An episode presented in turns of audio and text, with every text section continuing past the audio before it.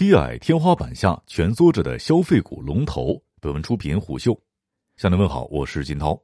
直接向消费者提供产品或服务的上市公司泛称为消费股。餐饮、零售、调味品、酒水、家电、旅游、服装等行业，消费股最大的特点是周期性弱。随着社会经济的发展，居民生活水平的提高，与消费相关的行业呈慢牛发展态势，长线投资者躺赢的势力比比皆是。无怪乎消费股成为中外资本市场的宠儿，但凡事都有度，再优质的公司估值过高也会失去投资价值。投资消费股的基础假设是业绩只涨不跌。对于在买方市场扑腾的企业，该假设根本站不住脚。比方生活富裕了，注意营养了，会员果汁销售和利润肯定差不了。民以食为天，呷哺呷哺，业绩的确定性很强。人们也许会消费更多的果汁，会一直钟爱涮火锅，但不会只喝会员，只吃呷哺呷哺。买进会员果汁，呷哺呷哺就等着数钱，赚钱不要太容易。即便是最顶尖的公司，业绩持续增长，龙头地位稳固，如果业绩跑不赢股价，估值会逐步高到离谱的程度。年初鼓噪中国免万亿市值可期，中国中免好歹是千亿免税市场的龙头老大。海天味业、恒顺醋业只是调味品行业子级的子级，市值分别摸高到六千五百亿、两百二十亿，似乎有些过了。在低矮天花板下蜷缩着的调味品一百强，分为酱油、味精、食醋、料酒等十七个子级，其中海天味业位居龙头的酱油子级，包含三十五家企业；恒顺醋位居龙头的食醋子级，包含三十七家企业。第一，海天味业。海天味业旗下酱油销量连续二十四年居全国第一。换个角度看，龙头企业意味着离天花板最近。二零一四年，海天在招股文件中称，我国酱油人均年消费远低于日本，言下之意，越有钱消费酱油越多。但根据国家统计局的数据，二零一四年酱油需求总量为九百二十九万吨，二零一五年冲高到一千万吨之后震荡回落。二零二零年需求量六百八十六万吨，较二零一四年下降百分之二十六。因为国人早已实现酱油自由，需求不随经济发展增长。事实上，调味品的十七个子集均已面临市场饱和，以销定产成为主流。在这样的背景之下，海天味业销量、营收增速大致均保持在百分之十五以上。二零二零年营收二百二十八亿，同比增长百分之十五点一。二零二一年上半年营收一百二十三亿，同比增长百分之六点三，足见这是一家很优秀的企业了。更值得称道的是，海天味业净利润增速高于营收增速。二零二零年净利润六十四亿，同比增长百分之十九点七；二零二一年上半年净利润三十五点五亿，同比增长百分之九。第二，恒顺醋业与酱油同为买方市场，但消费者对食醋口味的偏好非常的鲜明。市场呈现了四大名醋各霸一方的格局，恒顺醋业是镇江香醋的代表，市场份额约为百分之十，但挤掉其他品牌的传统市场谈何容易？比如让山西人放弃老陈醋，改用镇江香醋，因此恒顺营收增速比海天低五个百分点，勉强维持在百分之十一线。恒顺盈利能力与海天有天壤之别，海天年增速将近百分之二十，恒顺增速则震荡下行。二零一八年，恒顺净利润增速跌至个位数；二零一九年不到百分之六；二零二零年负增长；二零二一年上半年增幅扩大到百分之十五。白酒是夕阳产业，规模以上企业涨价和茅台一瓶难求，都掩盖不了消费习惯的变迁。越来越多的国人选择少喝或者根本不喝白酒，包括富人、中老年人。需求在降，价格不能一直涨。茅台都不敢轻易涨价，其他品牌想涨到哪儿去呢？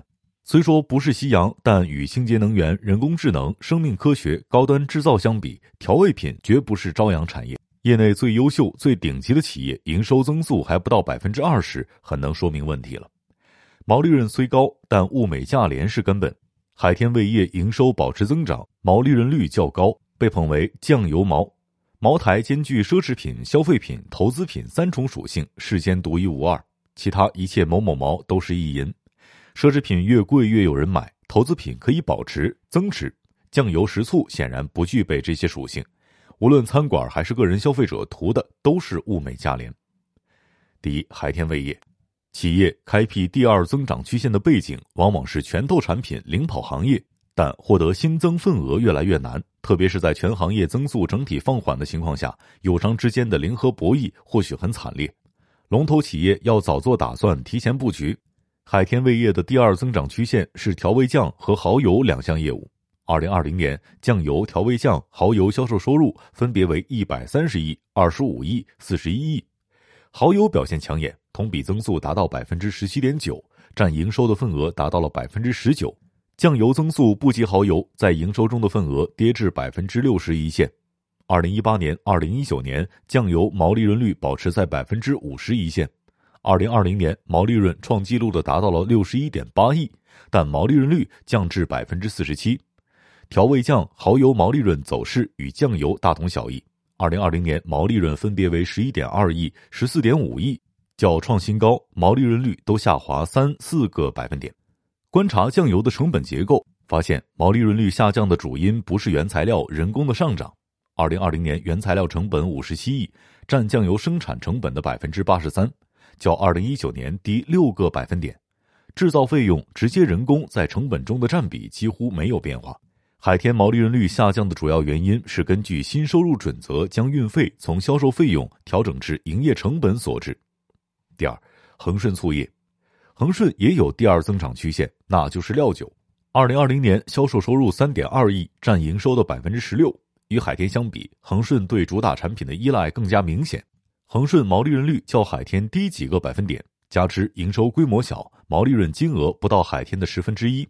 二零二零年，海天毛利润总额九十六点一亿，毛利润率百分之四十二点二。恒顺毛利润八点二亿，毛利润率百分之四十点八。海天酱油生产成本当中，原材料占比超过百分之八十，人工制造费用分别占百分之二和百分之九。恒顺食醋有所不同，原材料占百分之七十，人工制造费用分别占百分之九、百分之十五，运输费用约百分之六。从生产成本来看，恒顺食醋生产成本对原材料价格的敏感性低于海天。人工制造费用占比高，在一定程度上说明食醋生产工艺更为复杂，这也是门槛儿好比十项成本中，人工费用占比通常会高于十倍。身处传统产业，市场需求徘徊不前，海天味业取得营收、净利益保持两位数增长难能可贵，但飙升的估值却令业绩黯然失色。二零一四年末，海天味业市值六百亿，市盈率二十九倍。二零二零年年末市值六千五百亿，市盈率突破一百倍；二零二一年六月末市值五千四百三十亿，市盈率七十七倍，市销率二十二倍。与二零一四年相比，二零二零年营收、净利润分别增长百分之一百三十二、百分之二百零七，市值增长百分之九百八。恒顺醋业成长性、盈利能力与海天有较大的差距，但股票涨势不遑多让。二零二一年六月末市值超过一百九十亿。市盈率、市销率分别为七十五倍、十八倍。海天味业、恒顺醋业股价偏离基本面，与公募基金扎堆有一定的关系。截至二零二一年六月末，四百八十三家公募基金持有八千一百零六万股海天味业，持股市值一百零四亿。持有恒顺醋业的基金有八十五家。公募基金不仅用真金白银托盘，还有很大的示范效应，抄作业的散户不在少数。海天味业、恒顺醋业都是优质的消费类股票，业绩确定性比较高。但天有不测风云，确定性不等于确定，而且在调味品这样的传统行业，业绩不会大起的确定性远远高于不会大落。高市盈率意味着风险，理所应当获得高收益。以七十倍市盈率买入海天味业、恒顺醋业的投资者，希望每年获得百分之三十的投资收益，不能算高吧？但如果净利润增速为百分之十五，三年之后，标的公司股价翻倍，净利润增加百分之五十，市盈率超过一百倍。消费股虽然有一定幅度的回落，但仍处于历史高位。主要风险不是业绩下滑，而是业绩跑输股价。商业洞听是虎嗅推出的一档音频节目，精选虎嗅耐听的文章，分享有洞见的商业故事。我是金涛，下期见。